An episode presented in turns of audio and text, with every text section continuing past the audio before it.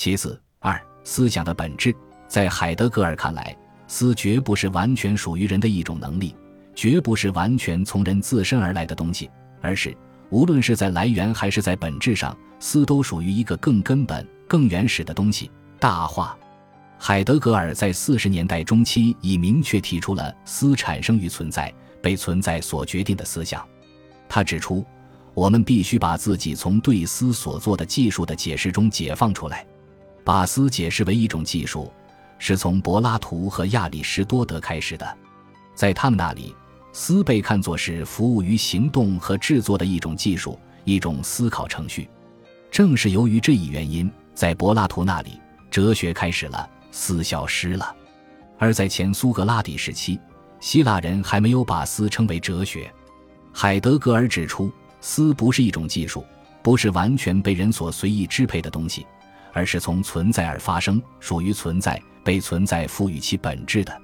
直截了当地说，思是存在的思。这个第二格有两重意义：思是存在的，因为思从存在发生，属于存在；思同时是对存在的思，因为思听从存在。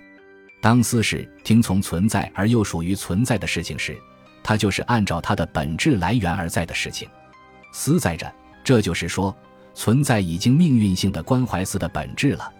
在一种事或一个人的本质中关怀一种事一个人，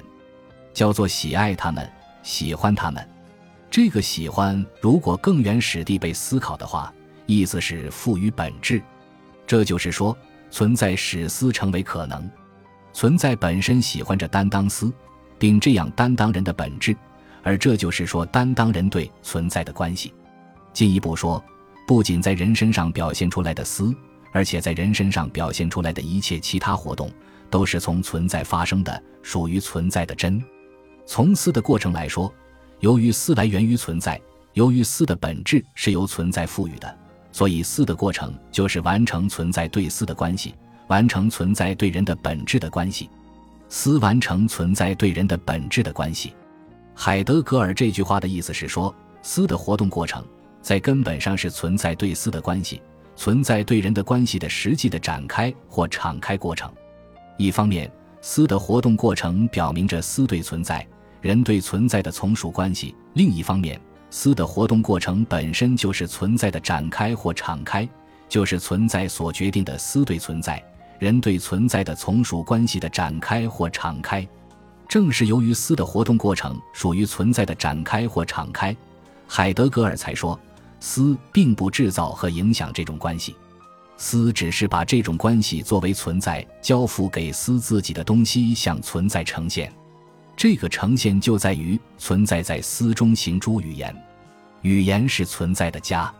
思与存在的关系从这个角度说包含两个方面：思从事于存在的家的建立，但同时又从来不创造存在的家。思由之发生并从属于它的这个根本性的存在，也就是海德格尔从三十年代后期开始思考，而在四十年代末以后直到六十年代不断进行深入探索的那个大化。这一点海德格尔在他的全集第九卷及《路标》一书的多篇文稿的二十余个角注乃至正文中已经明确指明。这里仅指出与思相关的几个角注。在关于人本主义的信中，当谈到柏拉图和亚里士多德把思解释为一种技术的看法时，海德格尔指出，这种关于思是一种技术的解释抛弃了作为思的要素的存在。海德格尔在角注里补充说，这个存在就是作为大化的存在。大化则是说，当谈到思是存在的思，因为思从存在发生，属于存在。海德格尔对此注释说，存在只不过是形而上学语言中的一种提示，因为大化自从一九三六年以来已成为我的思的引导词。当明确指出把人规定为理性的动物、人格的动物、精神的动物，这些关于人的人本主义规定并不是错了，也不是白费，而是这些规定都还没有经验到人的本真的尊严时，海德格尔把本真的注释为人所特有的，即人被给予特有，使人特有的尊严自化与大化。当说明人作为存在的生存着的反抛比理性的动物更多而又比从主体性来理解的人更少时，海德格尔对存在注释说，更好的表达是在作为大化的存在中。在为什么是形而上学一九四九年第五版所写的序言中，海德格尔回溯性地指出，在存在与时间中沿着追问存在的真的道路进行尝试的思维克服形而上学做准备，而事实上一种沿着这样一条道路的思所带来的东西只能是那个有待思的东西，因为存在本身牵涉人，以及存在本身怎样牵涉人绝不首先和绝不仅仅在于思，存在本身集中思以及怎样集中思这一点把思带向一种跳跃，由此思来源于存在本身，以便这样与作为这样的存在相适应。海德格尔对这句话所做的注释大化，其意思是这里的存在本身就是指大化。在这同一个序言中，海德格尔又一次分析了形而上学的问题所在。形而上学虽然在回答存在者本身的问题时表象了存在，但是形而上学并没有把存在本身表达出来，因为它并没有在存在的真中思考存在，并没有思考作为无蔽状态的真，并没有在真的本质中思考真。海德格尔把本质注释为作为大化的去蔽有遮蔽着的给予。这一序言的后面还有两个注释，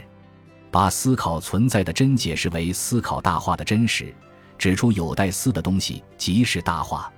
不仅如此，对思和大化的关系，或者说对思对大化的从属关系，海德格尔在同一与差异，在通向语言的途中，通向思的事情等著作中均有直接的说明。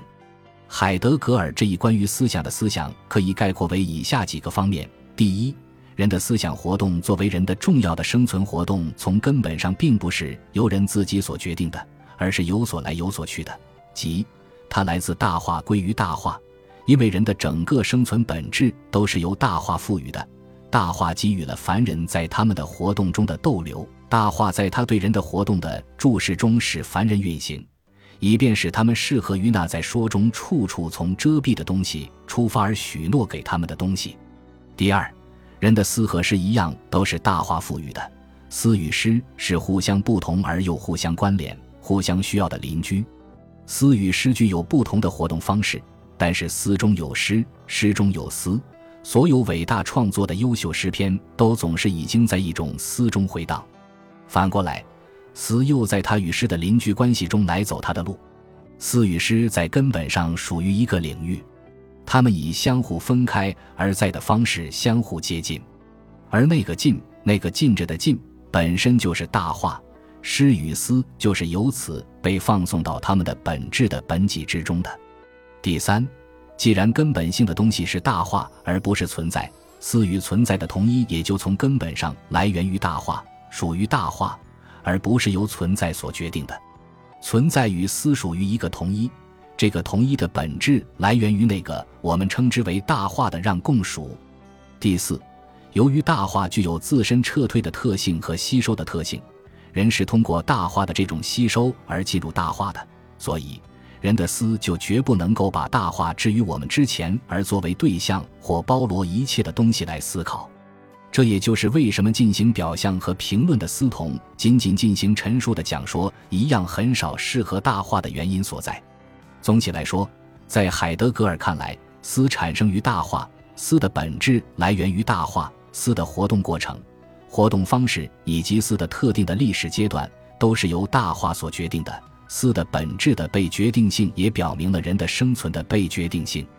正是因为如此，海德格尔认为形而上学关于思是逻辑的思、表象的思、理性主体的思的观点就还没有触及思的本质。